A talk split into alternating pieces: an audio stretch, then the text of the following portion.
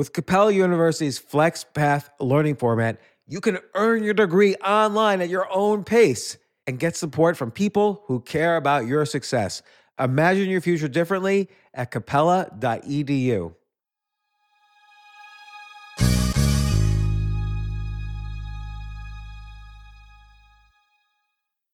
Addiction plays hardball. He would hit me with these verbal attacks. I just said to him, I love you so much. You're such an amazing person. I can't take this ride anymore. It was the fact that dad made that sentiment and broke down. And years later, he told me it had a huge impact on him. Sometimes doing what's right for your loved one is the hardest thing to do. Caron is that right thing. Visit caron.org slash lost. This isn't your average business podcast, and he's not your average host. This is the James Altucher Show. Today on the James Altucher Show. Happy people are annoying. And I think that's true. If you're, first off, that's the title of a book by my next guest, Josh Peck. You may have heard about Josh if you had watched the Nickelodeon show Drake and Josh, which is the most popular Nickelodeon show ever, and he was the star of it. He's been in a ton of movies and he's got amazing stories to tell about his experiences. And now he's a huge, successful YouTuber, TikToker, social media guy. But he really has uh, an amazing story, which is worth reading about and listening to. At first, it seems like almost the classic Hollywood success child star sort of story. Then he gets into drugs, he recovers from it, he reinvents himself as a YouTuber. But he's, I mean, he's a really interesting guy. Like, he started doing stand up comedy at the age of eight and then it's interesting to see how he morphed that into a Hollywood career at such a young age and how he continues to reinvent himself each time, despite all the things that were holding him back. And of course, these stories are in his book, Happy People Are Annoying. We talk about some of these stories and then some in the podcast that you're about to listen to. I really enjoy talking to him. So here he is.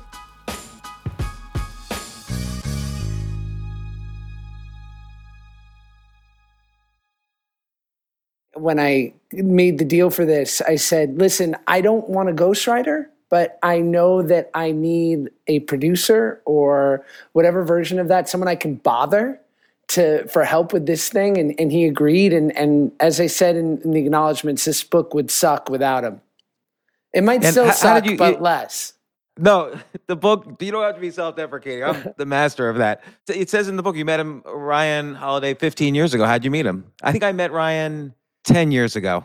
Ryan was an assistant for my manager, whose office I'm in now. And he, of course, at, at first of all, it frustrates me that he's like a year younger than me. Because I'm like, how is someone so like blessed with stoicism uh, younger than me? Because I, I still feel so infantile. But um, uh, he was 21, and of course, at that time, he was like at the forefront, thinking, you know, 10 years ahead as far as YouTube goes. And he said, "Why don't I have one of our YouTube clients do something with Josh and we'll do like a collab video because I had a movie I had to promote.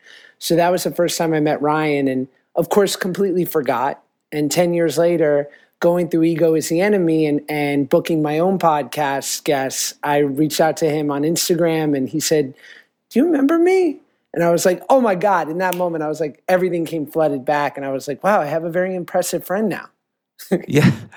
It's funny that he was the assistant. I, who hasn't he been the assistant to at different points? That guy has been the assistant to everyone, and now he's the master. He really is. He's just my my biggest thing about Ryan is that he he literally walks the walk, and I'm sure you can agree. Like so rarely, you know, people talk a great game, but rarely are they actually living what they're they're writing about. It's really true. I mean, I have. Uh, I mean, we go way back, so I have a lot of stories. But I want to. I actually want to talk about your story, Josh, and and it's a real. I hate to use the phrase because for me it's almost a cliche now, but it's a real choose yourself story. You really I- and I always thought of so that you know the concept of choosing oneself is that you that the way to be successful is not waiting for you know like your some producer to call you back for a movie role, but for you to make your own YouTube videos or as you did also Vine videos and so on and and find success that way. And I always thought, okay, this is a path to success. But in in your book, what I realize actually is that when one chooses themselves, it's not necessarily a path to success, it's a path away from pain. Mm. Like each point in your life where you had the most pain to where it's like you couldn't take it anymore, you had to find another path that that got rid of all the people you were trying to please or waiting to choose you or you were, you were waiting for them to choose you and so on. It's a great point. I mean for me pain has been the great motivator in my life. You know people love to ask what would you tell you know your 13 year old version of yourself or or or 22 year old like would you give yourself any advice? And I say no because it would inhibit me from crashing and burning at the times in which I did, because that was a requisite for me to be able to finally be sick and tired of my old way and to welcome in some some good advice. You know that that's a, a great point too because it's it's again it's almost a cliche to say oh don't have any regrets but I think actually there's a certain power to regret where you know you have to remember these bad things because yes maybe it's you don't have any regrets in the sense that you're glad you went through these things but they're still bad things. And it's still the case that you could have been happier if you weren't going through those things then, but it's the regret of these things that actually you know lead you to who you are. Not necessarily the fact that you did those things, but the fact that it felt really bad at the time.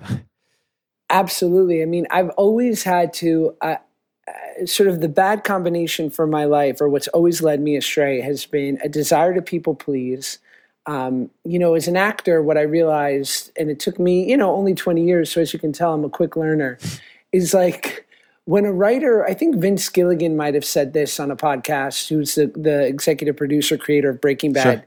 He said, When I write a part, I've created a problem for myself because I don't know who can play it. I know who I envision in my head. There's a physicality, there's a look, but I don't know if that actor exists unless I'm specifically writing it for that actor. And so, when you come in as an actor, it's like I, I'm not exactly sure what I'm looking for. And for years as an actor, I'd walk into the room and I was trying to present a picture of what I thought they wanted instead of taking the text, using it as a blueprint for the way I'm going to build this character, and becoming very observant of the notes, the subtleties, the nuance that the writer has given me, basically instructions on how to build this guy. But then having, you know, my own take on it and saying, this is how I see it. If you agree, great. But if not, I'm only equipped with what I know to approach this character in the way I'm going to. And other than that, I, I can't read your mind, and I'm not quite sure, even if I was capable, that you'd like if I was giving you what I thought you wanted. Well, let me ask this, and, and I want to get to certain aspects of your story, but I was really fascinated towards the end of the book where you've had already you know a 20 year career in, in acting uh, since you were a kid you start taking lessons with this woman sharon Chatten and she ha- you, you you do one line and i think it was like i don't know how long like the next hour she's going over with you just that one line so you can get it right. A what was the line? And b what did you do wrong that took you an hour to correct or for her to correct?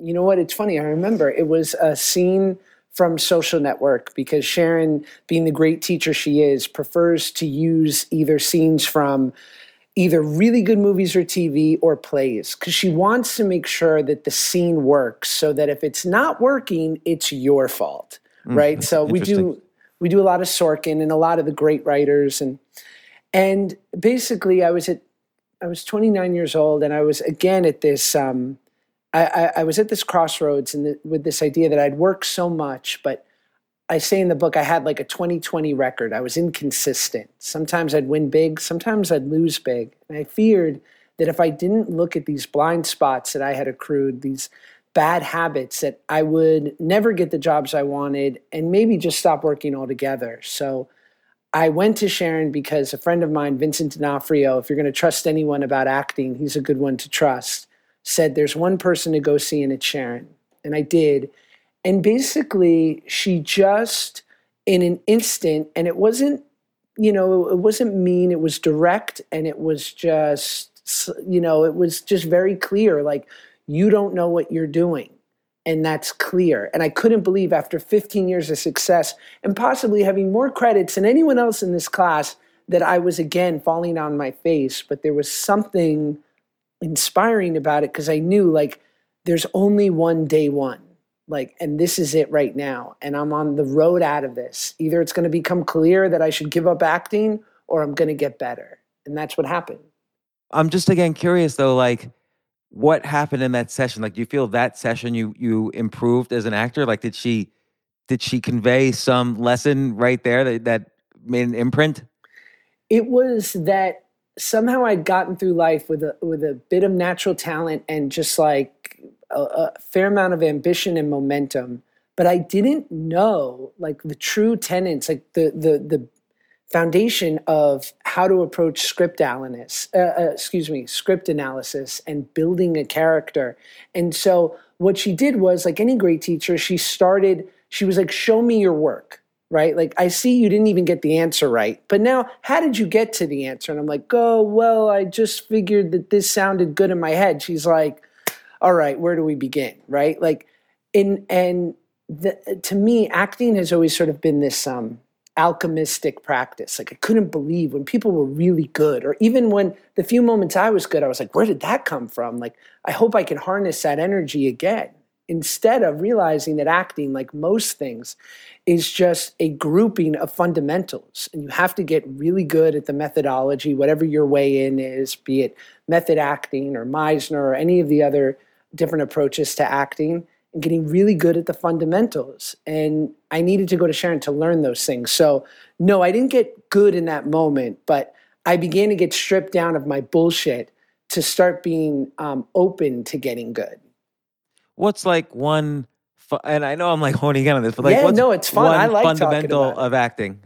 Well, it's about you know, it's about speci- um, being specific and not general, and being aware of the circumstance of your character, knowing where that character is going and where they've been right before this moment. It's depending on your methodology. It's about the personalization, the stakes of the moment. Where what's your way in?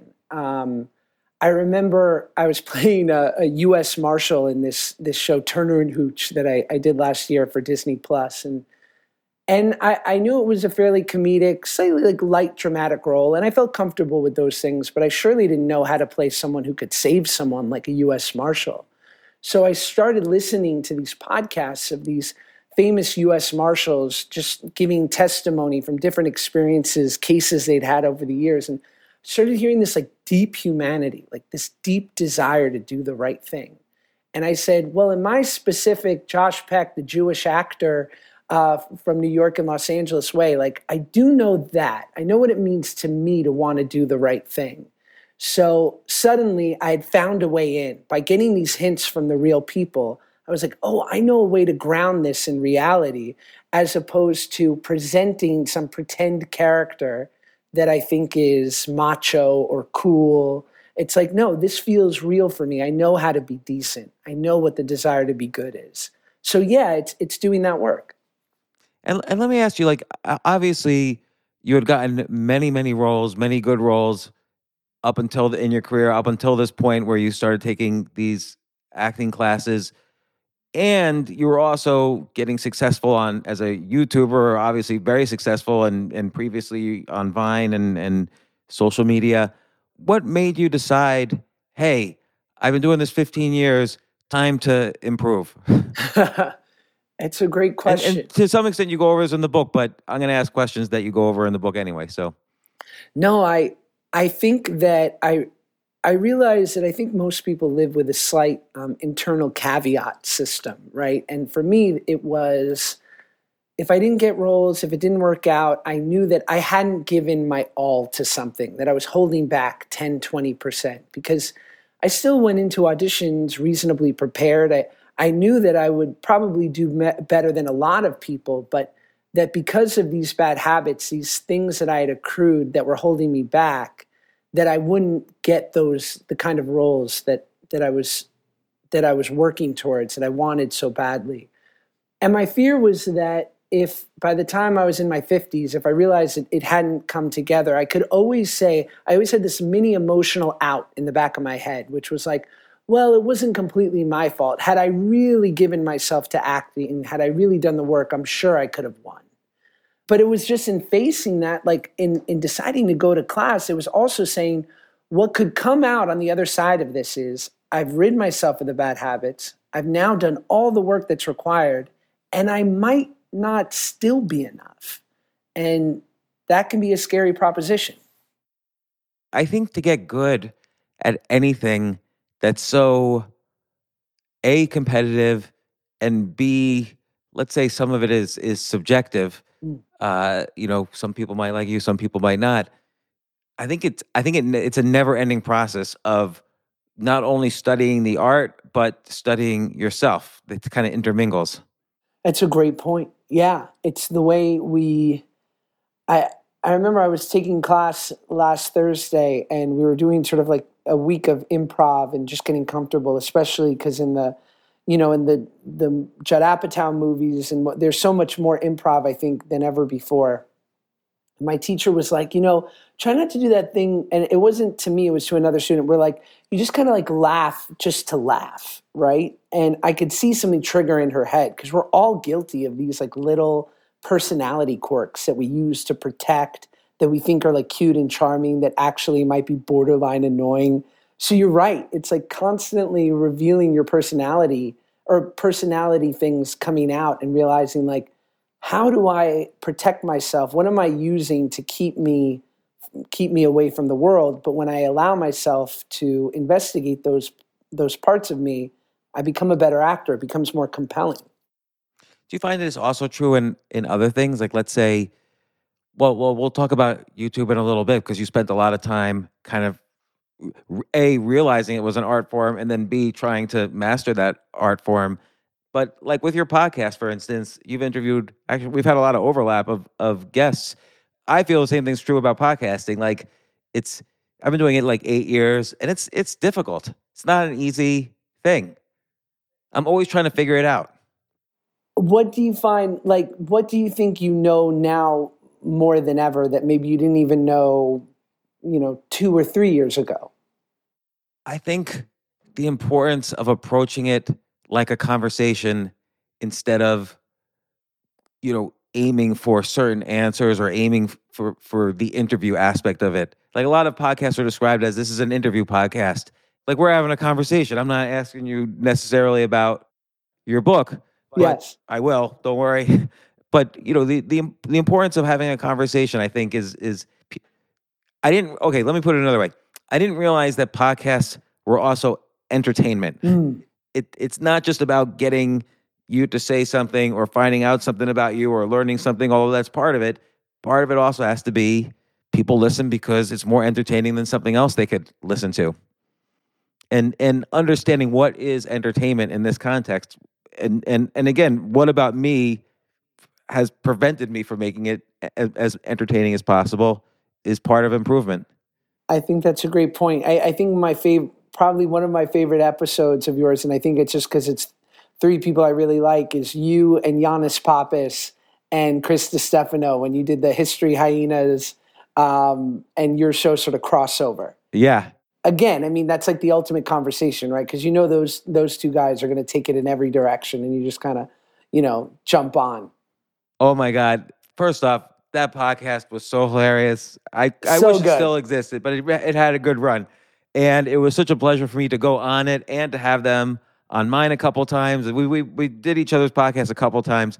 And I just really like those guys. They're, and Chris Stefano and well, both of them really, they're such great comedians. And uh, I can easily see see them, you know, reaching, you know, the top heights.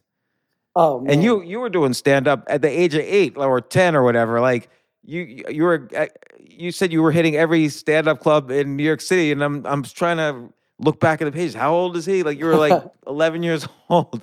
What does that even mean? You know, I I I I was a, a comedy club owner. I was stand up New York on uh, you know 78th Street. You owned Stand Up New York? I, I owned 50% of it. I don't, I just actually sold my half, but I did for several years. well, then you were you got 50% of my door money for uh, at least a dozen performances. Well, I, I wasn't then, but if you were performing now, then yes. But I, I could guarantee you, uh, nobody, nobody, very few people got rich owning a comedy club, and I was not one of them. So I'm telling you, uh, you know, I, I and my the crew that I would bring with me for my bringer shows, they they they enjoyed the drinks. So I hope that I hope Stand Up New York did well on the days I performed. But yeah, I was, you know, I, I was the son of a single mom. Never met my pops. I was a chubby kid. So when I discovered comedy, it was like, oh my gosh, this is this is my way out of of life. I mean, I, I love the Colin Quinn quote that I, I say in the book. Like, you know, comedy is the closest is as close to justice as it gets in showbiz, right? Because it's very clear. To your point, it's not extremely subjective. I mean, sure, some people can be more um, uh, more Chappelle person than you know Hannah Gadsby, but inevitably, like a laugh is involuntary, right? You can't control it, and it's very clear what connected and what didn't. So when I saw the ability for me to capture an audience and to take over, whether it was a holiday dinner or a school performance, and go from this powerless kid to all of a sudden being treated like uh, you know just another adult, it it was revelatory. So I found a, a sort of a Broadway Danny Rose type kids agent, or he basically was he'd represent anyone at any age. His name was Sid Gold at Gold Star Entertainment, and and like I say in the book, I went to his office. It was like a geriatric WeWork, and he said I I I, I put kids um, you know in in stand up clubs, and I, I get them stage time. So if you can put together an act. I'm willing to uh, get you some time. And I said, great. Um, also, would you like to be my dad? And he passed for for then. But yeah, you know, I wound up doing, you know, whether it was Catch Rising Star, Stand Up New York, Gotham, Carolines, and I'd get snuck in through the back door of these uh, clubs so they wouldn't lose their liquor license, and that became my life.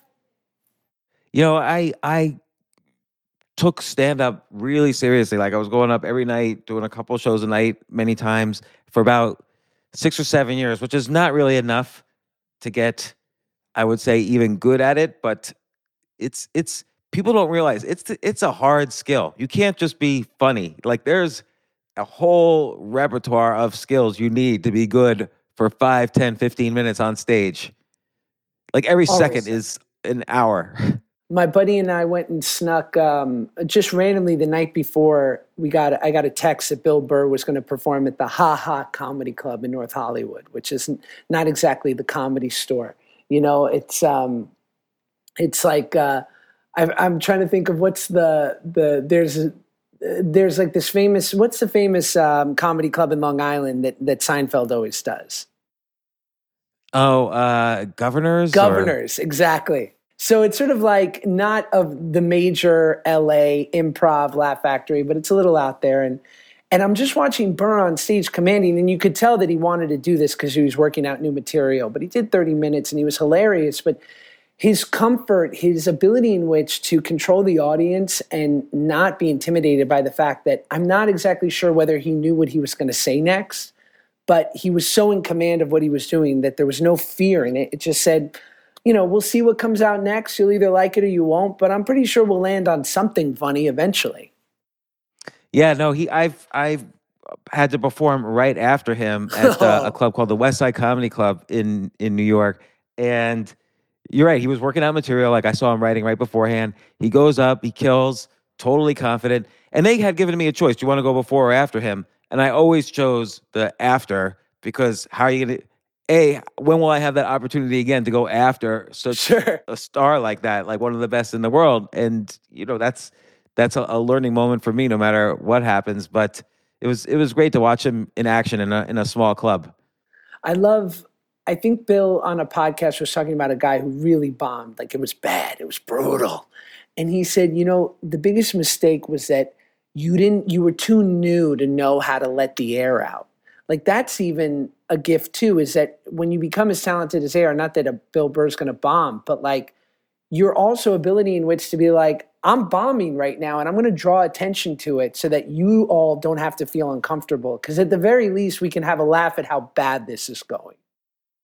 Yeah, and, and you know it's it's interesting because that's a particular skill too. Like some people too quickly when they when they realize their momentum slowing on stage, they too quickly start joking about how they're bombing. And that can get tired as well. Like there's a skill to joking about your bombing. Like Bill Burr, there's the classic video, I'm sure you've seen it. He's he is bombing in Philadelphia and then he just like in a stadium and he just starts they're all booing him and he just starts shouting out insulting them and constantly insulting them until they're just like all cracking up. Like he's calling them every name in the book he's trashing them he's he's he, the whole the whole audience like he he can't see any one person so he's trashing all of them and finally they're all just like cracking up with him. Oh that's excellent. Yeah and uh I, I, I could I could talk all day about these different comedians, but you know it's interesting because you went into comedy, and that might be at such a young age, and that might be your first example of sort of kind of choosing your own direction. You know, here you were, you were being, you know, you you tell a story of how you never knew your dad, you're being bullied in school, you had weight issues and all, all this other stuff, and uh, and so you turn to comedy, which is like this whole subculture that must have just brought you alive at that age. Yeah, it was an immediate currency because you know, you can be a lot of something or too much. You can be too nice, too emotional, but you're never too funny.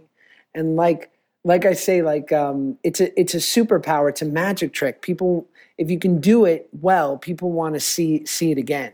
And um, and and it's also made you know the the ugly attractive for millennia. So that was perfect for a guy like me. I said, I'm in. You know, if this can get me some you know, uh, if this can get me one of like my Hebrew school, one of the girls at Hebrew school to think that I was at least a little handsome with or without the kippah, like I'm down to clown. And so I feel like I wanted to, I wanted to just find a way out of my circumstance. You know, I wanted to find something that would allow me to not feel at a disadvantage because I assumed real, you know, and whether this was real or not, I, I might have it, it might have been all fantasy in my head, but I don't think it was.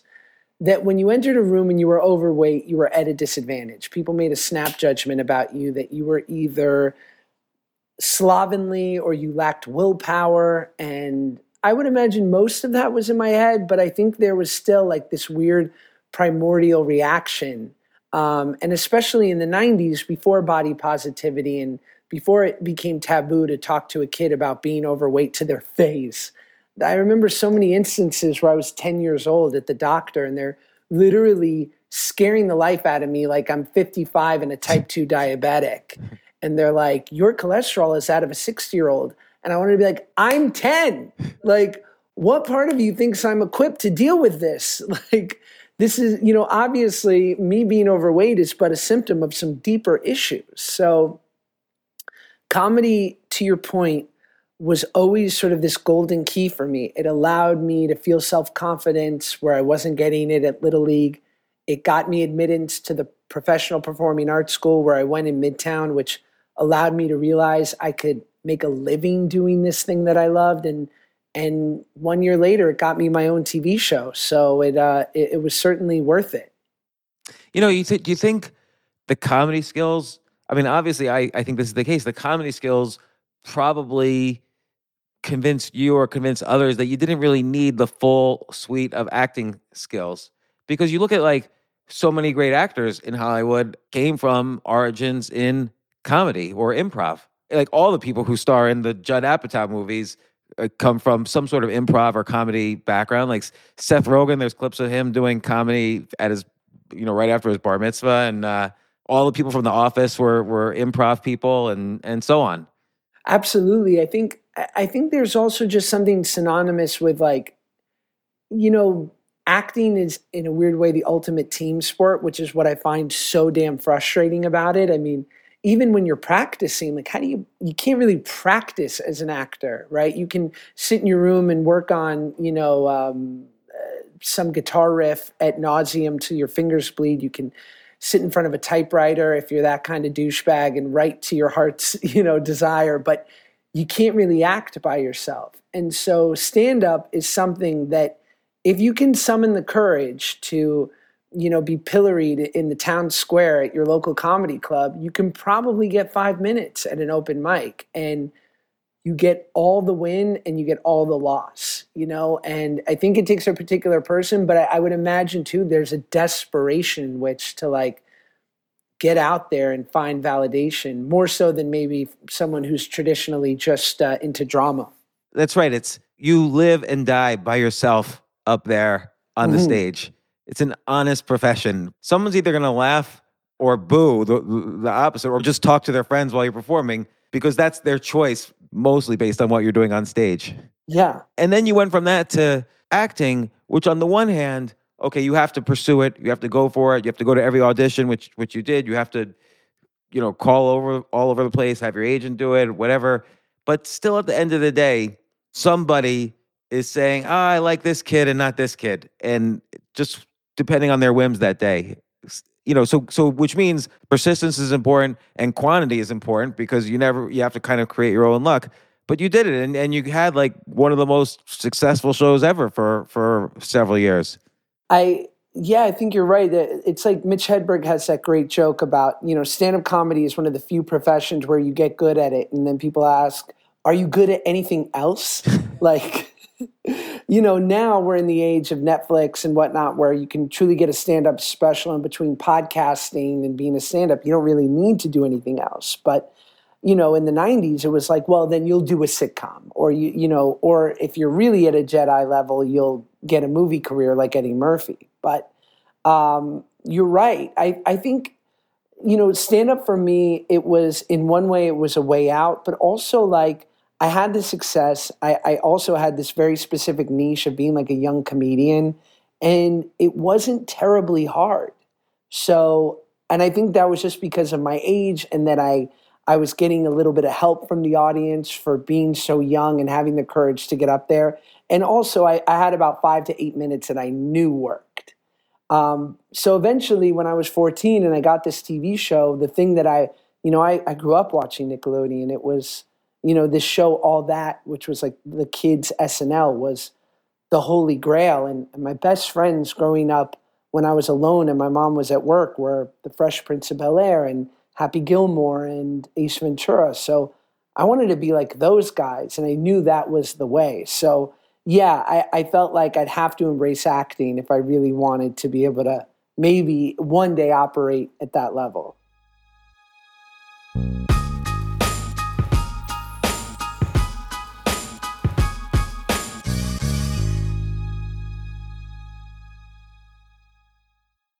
Yes, it's totally true.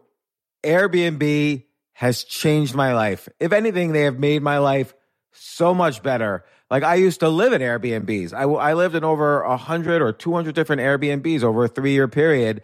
And I loved it. I love, I became a really good guest of Airbnbs and I got to know lots of hosts. So when I initially owned a house, I, of course, the first thing I thought was, I'm going to turn my house into an Airbnb because I travel a lot. So why leave my house unused when I can make a side income by letting others Airbnb my house or come to stay in my house as guests and having my own Airbnb or, or being a host for Airbnb has allowed me to do just that. And I've met other hosts. I've actually spoken at Airbnb's host conference. I think it was in 2017 I met so many just nice hosts. It's a great community. And I love, you know, turning my own home into an Airbnb. Like I'm traveling to Austin next month.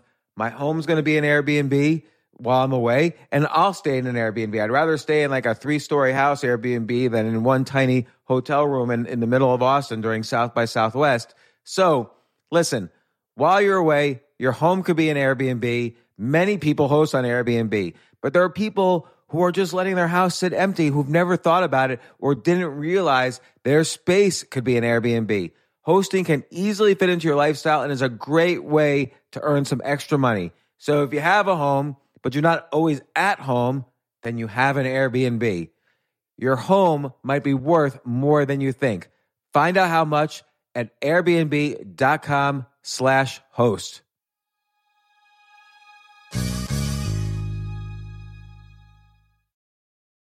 Daylight savings time is starting up again. Okay, podcast is over. That's all you needed to know. But why do we have uh, daylight savings time? Answer to give us more daylight from March through November. By setting your clocks forward, it may feel like there are more hours in the day, that initial, when we initially start daylight savings.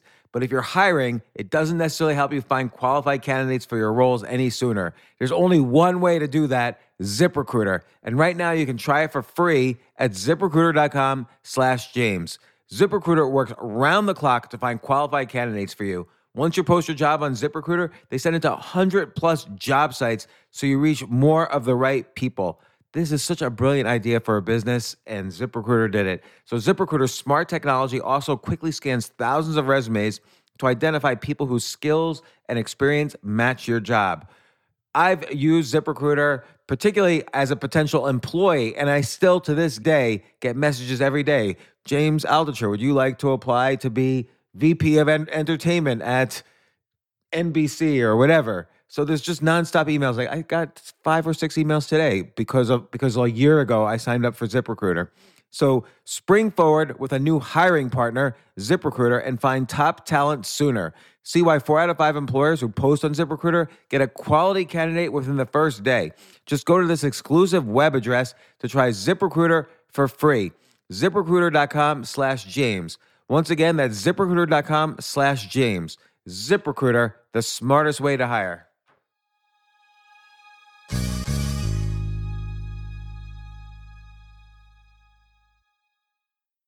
Hey, listen, men's health is important. Men act all cocky and like they don't need anything. But the reality is, as you get older, there's some things you need. And it often feels like we're too busy to take care of our health problems. Like, I'd rather do anything than go to the doctor or the dentist or the pharmacy or whatever. But now you don't have to waste your time if you use HIMS.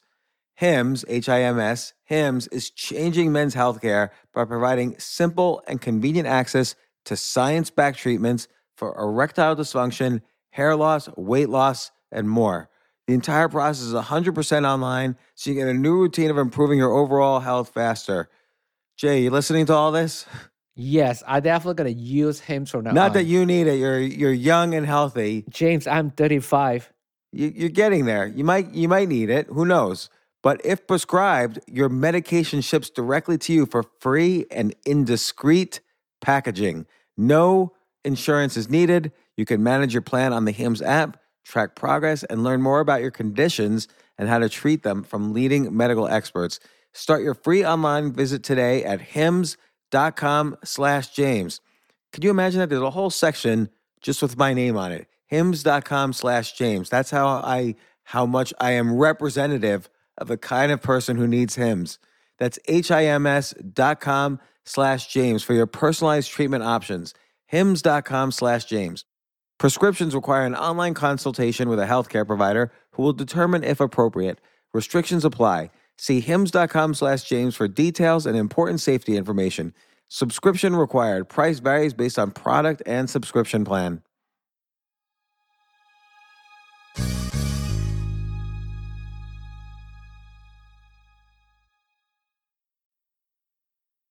Describe like how do you think it was that you basically landed, you know, the most successful show on Nickelodeon? It was at a time where, you know, the, there was one guy basically making all the shows for Nickelodeon, and his name was Dan Schneider. And he created a show called All That, and then that spun off the Amanda Show, which was the show that I was on. I mean, I was 12 years old in my first movie ever for Nickelodeon called Snow Day with Chevy Chase and Chris Elliott and and I'm making this guy laugh and he walks away and my mom sidles up to me and goes, "You know who that is? That's the president of Nickelodeon. Like tell him you want to be on all that." So, you know, I don't know where I, I summoned the chutzpah other than I was 12 and truly had nothing to lose. But I told this guy, Albie Hecht, the president of Nickelodeon, that I, the president of nothing, should be on one of his TV shows. And nine months later, I was on the show. And, and I say in the book, I don't know what lesson that is, except maybe shoot your shot. But I just knew that I knew that being chubby, funny, and ambitious at 13 years old and precocious that I was there was a small pool of people like me and that it would probably be feasible for me to get on a show like that. Like they probably wanted to buy what I was selling at some time. And there was another actor on the Amanda show named Drake. And I, I, remember that Nickelodeon called Dan Schneider and said, Do you have an idea for another buddy comedy a la Kenan and Kel, which was another show of his? And he said, I think, um, you know, I think I might have something, but I don't know. And and a month later, Drake and I are doing our final scene on the show for that season of Amanda Show. And one of the writers named Steve Molaro, who's gone on to huge success with Chuck Lorre, said, don't they want you to make a buddy comedy? And Dan said, yeah. Uh, and Steve said, those two idiots wrestling on the floor in this scene, th- those are your buddies. And so six months later was Drake and Josh. So in a weird way, it was like I was part of a system that was just sort of churning out. You know, everyone got a spinoff if you were good. And the girl who played our little sister on the show got her own show for 100 episodes. So it was like I was part of a great system, but I was chubby, funny, and ambitious. You can't you can't mess with that recipe, James. I no, I I I, I won't wrestle with it. You know, then you went through the economics, which surprised me. Like, so you said you started off making 10k an episode, then it went up to 20k yes. an episode, and you broke it down. You know, oh, you had to get the agent this, the, the you know taxes this, and essentially you were making 100k a year, which is like a good salary, but it doesn't like set you up for life. And I know you were in a couple of film spin-offs from it as well but it's interesting to me, like you you you can't just rest on that. Like you're not getting. Are you getting checks now, like 15 years later, or however many years later, from Drake and Josh? No way. There's no residuals on kids' TV, which is even cuter. Just fun facts. oh, it's so great. Like so, it's not like a Seinfeld situation. No, not at all. When you were getting like the numbers though, like was it 10 million people watched the the first show, or some outrageous number of millions of people? it was an absurd amount of, of people and also it was at a time where you know tv was just at its sort of at its apex sort of right before social media but yeah and it's and and i only talk about the money in the book because to your point i think it's natural that most people assume when you have a successful show like that that maybe you're not set for life life but you're set for a really good amount of time but in reality i think by the time I was finished with the show at 19, I had about a year left of runway of savings because hundred grand living in LA per year, my mom and I would would mostly live on that. And so, and also there was no social media, right? So it wasn't like, well, financially we weren't exactly taken care of, but at least you know I have this asset now that will walk with me and come with me to whatever I do next. It was basically like I was at the mercy of the business and I needed to work and quick. Yeah, like and and what you did next was, was really fascinating, but I'm just curious like now Netflix and Amazon and Apple and all these networks and all these shows, there's like 20,000 actors on the air and probably another million actors trying to be on the air. What is going to happen to all these actors? It's a good question. I mean, I think there's somewhat like 500 shows in production now and and it and by the way and still you know i'm going on auditions and i won't get good i won't get feedback i'll just they'll be like oh i didn't go your way and i'm like really like I, I can't believe there's so many shows out here and I didn't get this role. So it, it's cool to know that there's rejection with so much opportunity still. Um, but you're right. I don't know what happens to these actors. We'll probably have to build like gigantic retirement homes for them. Like, like, at what point do these do, do any of these actors decide? You know what? I'm just going to be an accountant. or not that there's anything wrong with accounting. Right. If my accountant's listening to this, you're my hero. Don't ever forget it. But what do people do? Like I see all like some of these people are great actors on these shows that I love. Like I watch TV all the time and but then I'll never see them again on any show ever. I mean, that is, you're bringing up like the existential question uh, that I think so many actors face that I've had to, because no one walks away. Like nobody walks away from the golden bag. Like, and it's also the moment you become a public person, like the moment you're elevated to um, to the point in which where you're getting recognized, it's like you also have to deal with that ego deflation that you might go on to be like the best real estate agent in Dallas. but you know that when people leave that like lovely two-story colonial that you're selling for $675,000 in a wonderful school district that they're going like isn't that the guy from or like what happened to him now a lot of, because a lot of people don't know the truth that a very select few I, I think the number is 95% of people in the screen actors guild um, have to make a living doing something other than acting. So there's only 5%. So like you went from being in the top of the world with all these shows and and and and parts and everything, and then you know you kind of had this classic Hollywood story: hit bottom, drugs, alcohol, twelve steps, the whole thing. You know, the weight issues, all that, and you had to figure out what what to do. like, what did you consider? The truth is is throughout this period and it was about 10 years through my 20s i was working but it was incredibly inconsistent. So the jobs were inconsistent and so were my performances which is a bad recipe james. It was not looking good. And i was lucky enough that i was uniquely suited for sort of the, the renaissance that came with social media and especially an app called vine which was basically early tiktok. And I remember my my wife, who's who was my girlfriend at the time, we were just fans, and and she encouraged me one day. She said, "Why don't you try? Why don't you make one?" So I, I make this Vine, and it just so happened that Twitter had bought Vine, so there was this uh, sort of symbiosis between the two. In that, if you had a couple followers on Twitter, which I did because I was this public guy, maybe ten thousand followers, not a crazy amount, you would somehow get a little bit of a push in the algorithm on Vine. So my first, first video does pretty well. My fifth video is on the popular page of the Vine app. And my 10th video, I'm now getting a couple hundred thousand followers a month. And I remember I was just making these videos in my car or around my friends, bits that I've that I'd done my whole life or telling funny stories that I knew. But it was so powerful because I wasn't at the mercy of the gatekeepers. I could shoot something, edit it, and post it in an hour instead of waiting 18 months for something to come out. And I remember I was truly at like this, I was at this turning point where I was getting a lot of notice from Vine. And I got a call from my agent and manager saying, like, we've been trying to make you something more than the chubby kid star guy.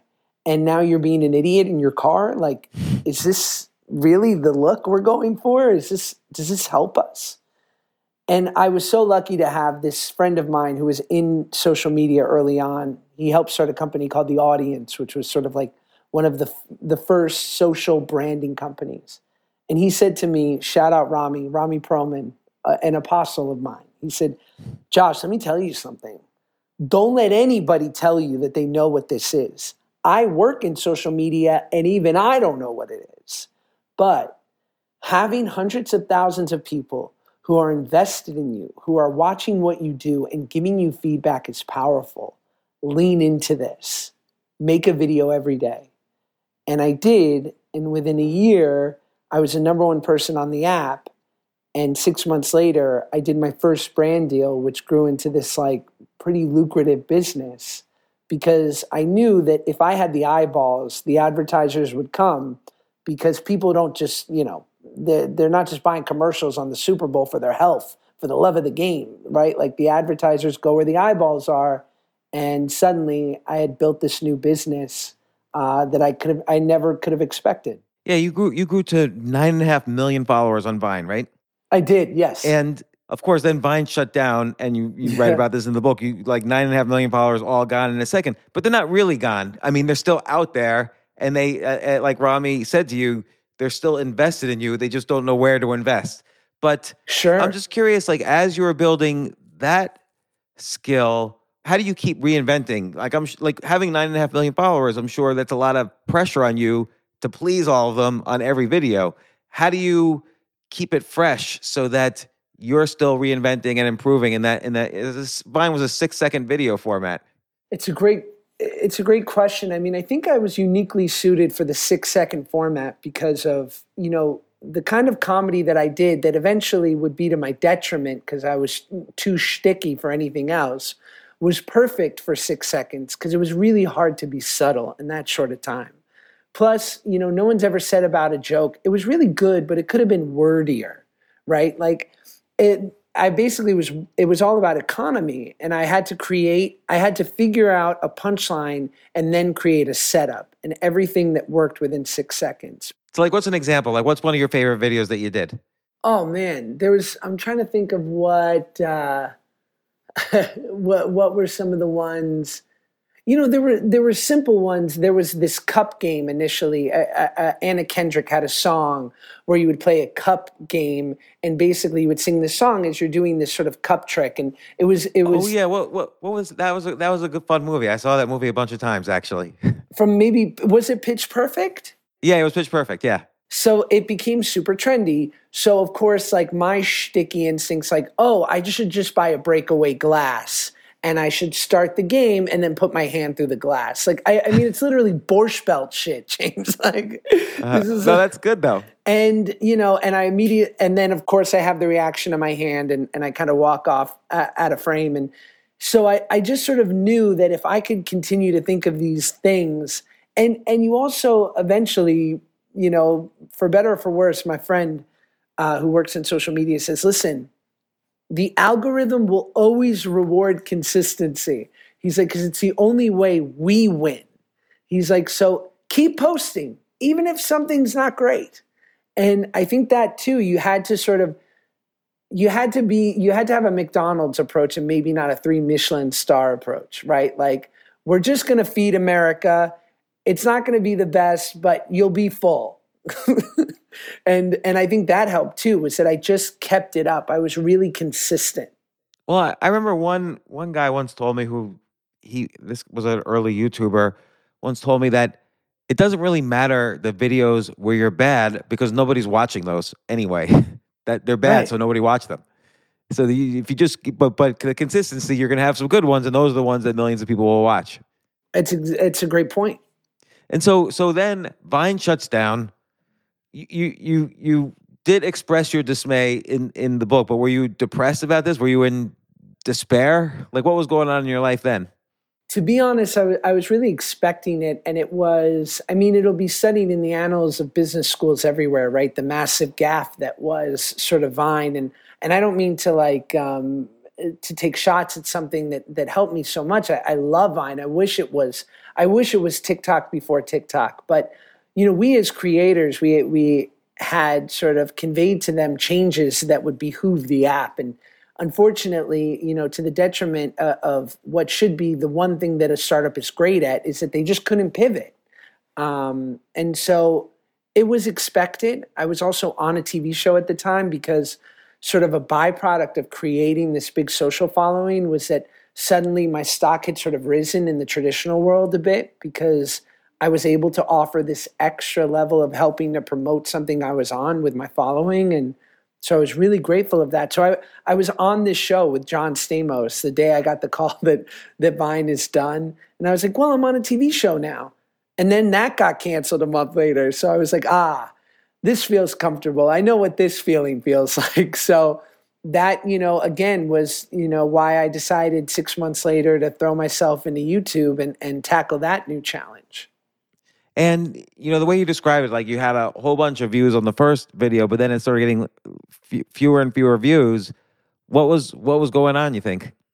I was trying, I was people pleasing. I was trying to give people what I thought they wanted instead of what I thought was funny. And eventually it took me a year. I, I didn't miss a single year of posting, no matter how dismal the viewership was. And it, but I see now that that year was sort of like my, my R&D. It was me sort of learning uh, so much of my growth, so so much of the golden key for me is is been addition by subtraction. So when I realized that I'm never going to be comfortable being that guy in the airport talking to a gigantic camera, um, I'm certainly not the prank guy, and um, and I'm not going to be a makeup guru no matter how hard I try. But I am great at being a yenta. I'm great at talking to a camera and cracking jokes.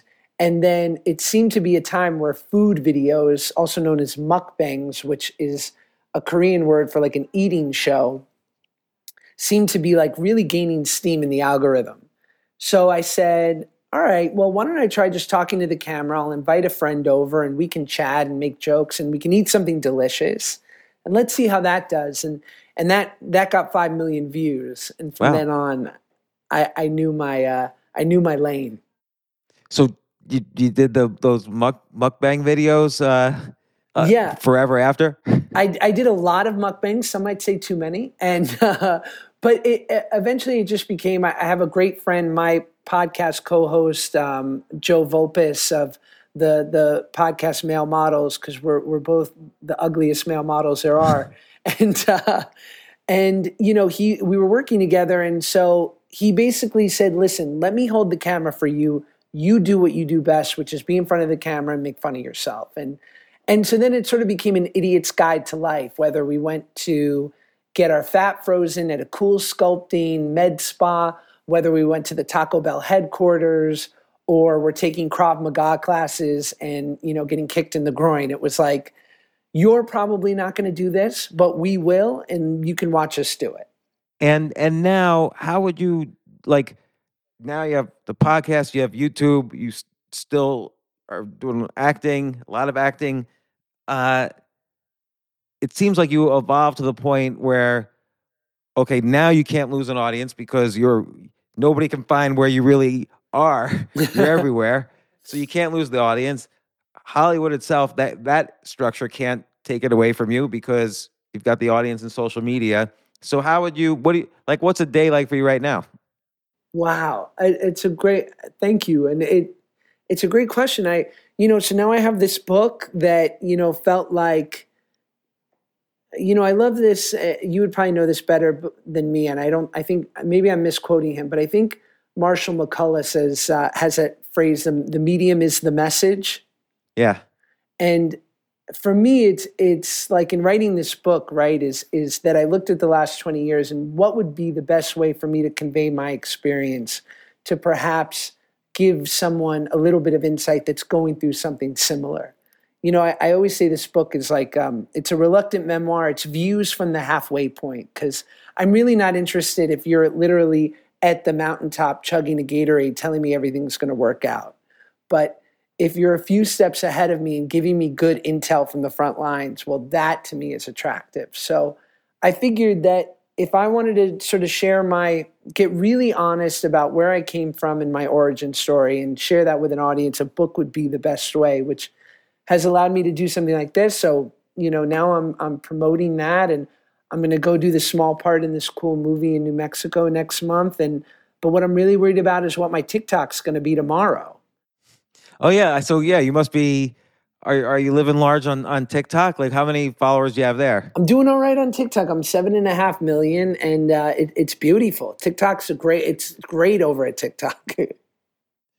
Uh, so you know, there's a couple other things I'm curious about. Like in 2006, you said you were in some movie. The director or the or the producer or whatever writes you this huge email when you're when you're late, and and it was really kind of like those one of those emails you really don't want to get from a person who has some degree of power over you, positive or negative. And it was a it was a Judd Apatow movie. That was Judd Apatow writing this email to you. What was the what was the movie? it was a movie called Drill Bit Taylor with uh, Oh, yeah. Owen Wilson and Danny McBride. Yeah.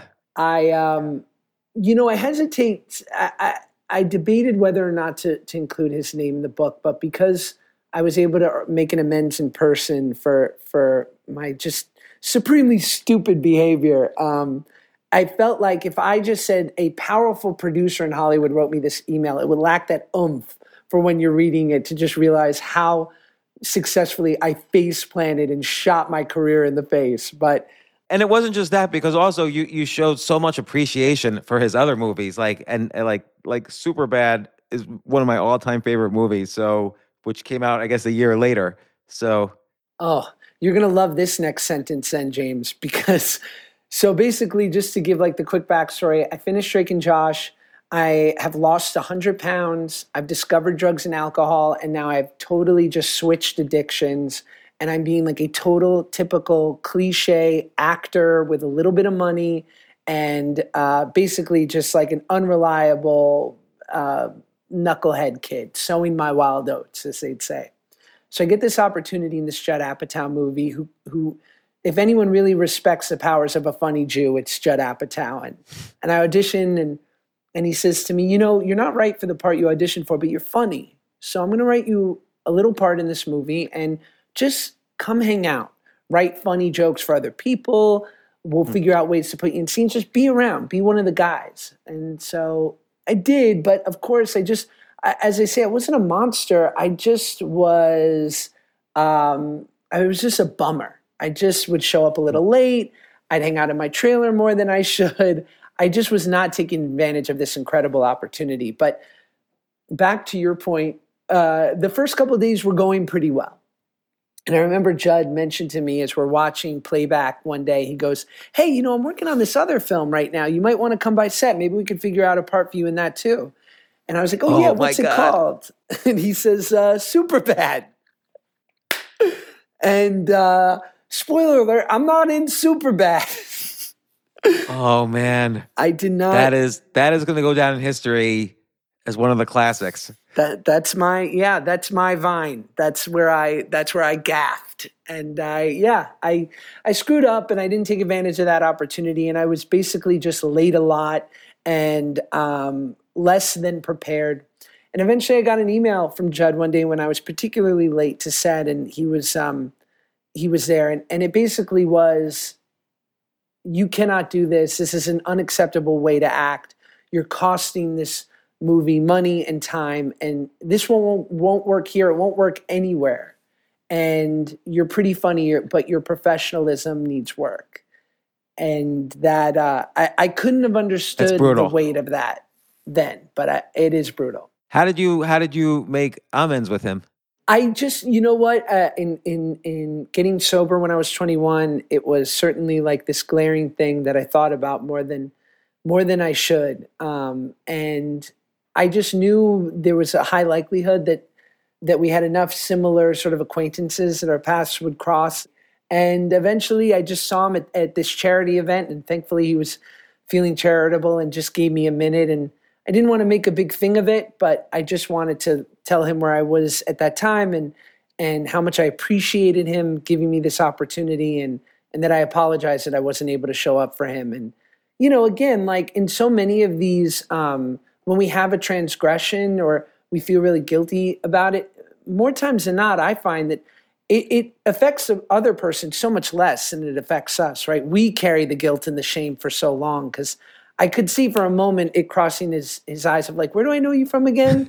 but um, but it, you know, and since then I've seen him a few times, and I, I just hope that one day I can like work craft service for him or be his you know assistant because I just you know I, I I still feel the need to do something to uh, to make it up to him. And and I love the the first off, I love that you're a huge fan of Ben Kingsley. I don't think I've ever seen him in anything that was not like amazing since I was a kid. But I love the advice he gives you. And by the way, you don't I don't quite—I sort of feel from the way you wrote it, it kind of seems like he didn't like you all that much. I couldn't tell. Wh- Oh man! So we made this movie called The Whackness, uh, Sir Sir Ben and I, and basically he's my favorite actor. I was 20 years old making this New York story about this kid who's obsessed with hip hop in 1994, who trades marijuana for therapy, and the therapist is played by Ben Kingsley, and and we had this incredible six weeks together, and it was literally like playing tennis with someone so much better than you. It like elevated my game and whether it was Sexy Beast or Schindler's List or Searching for Bobby Fischer, I mean, I, I, the fact that I've been able to start my career as an adult with Sir Ben, it's like everything else is is icing. But nevertheless, I remember on the final day, I don't know whether I was looking for a surrogate father figure or just any kind of advice. I asked him, you know, do you have any advice? Because I don't know if I'll ever see you again. And he looked at me and he said, find your apostles. And I was like, I'm a Jew. That seems like a New Testament thing. Also, I'm really looking for a hack on how to become a superstar movie actor, like not looking for life advice. But he went on to say, um, surround yourself with people who make you better. um, people that you can not only rejoice but despair with in, in, in moments of challenge. And if you're ever in a room with people that don't make you feel that way, leave immediately. It's and of course, advice. I couldn't have understand. It's great, right? So I couldn't I couldn't have taken that in at the time, but it's it's been the best advice I've ever gotten. Have you ever performed with him again? I haven't, but he is, I can't tell you how incredibly lovely and wonderful he was while we were making this film. He knew that he was my favorite actor, so I think he treated me even more kindly than he would, but he just was, um, he was just sort of like the perfect elder statesman and getting to act against him was like one of the great honors of my life. And, uh, and people always say like, do you guys keep in touch? I was like, of course not. What what do I have to offer Sir Ben now? I mean, come on, he's a knight. He's the best. You never know. Maybe he's gonna. Maybe he wants to get more involved in social media. You know, like there's a. You know, you you've spent time helping brands and companies. Like you know, you were like a, a one man social media agency for a while as well. But in between, you know, while while your Vine was rising, so you never know. I could I could help And Sir maybe one Ben. day you'll perform with him again. I could help Sir Ben with a lit Yeah. TikTok, that's for sure. Well, Josh, it's been so great having you on the podcast. I'm a fan and I really love your book, Happy People Are Annoying. I agree with that sentiment. So, but it's good to see that you're happy and not annoying. So that's that's a good thing. But thanks so much for for coming on the show and and sharing your your stories. It's it's great. James, I, I, as I said, I'm a huge fan. I, I love chatting with you. So thanks for having me. Oh, no problem. Come back anytime. Awesome, man. That sounds great, dude. And maybe we can play chess one day. You.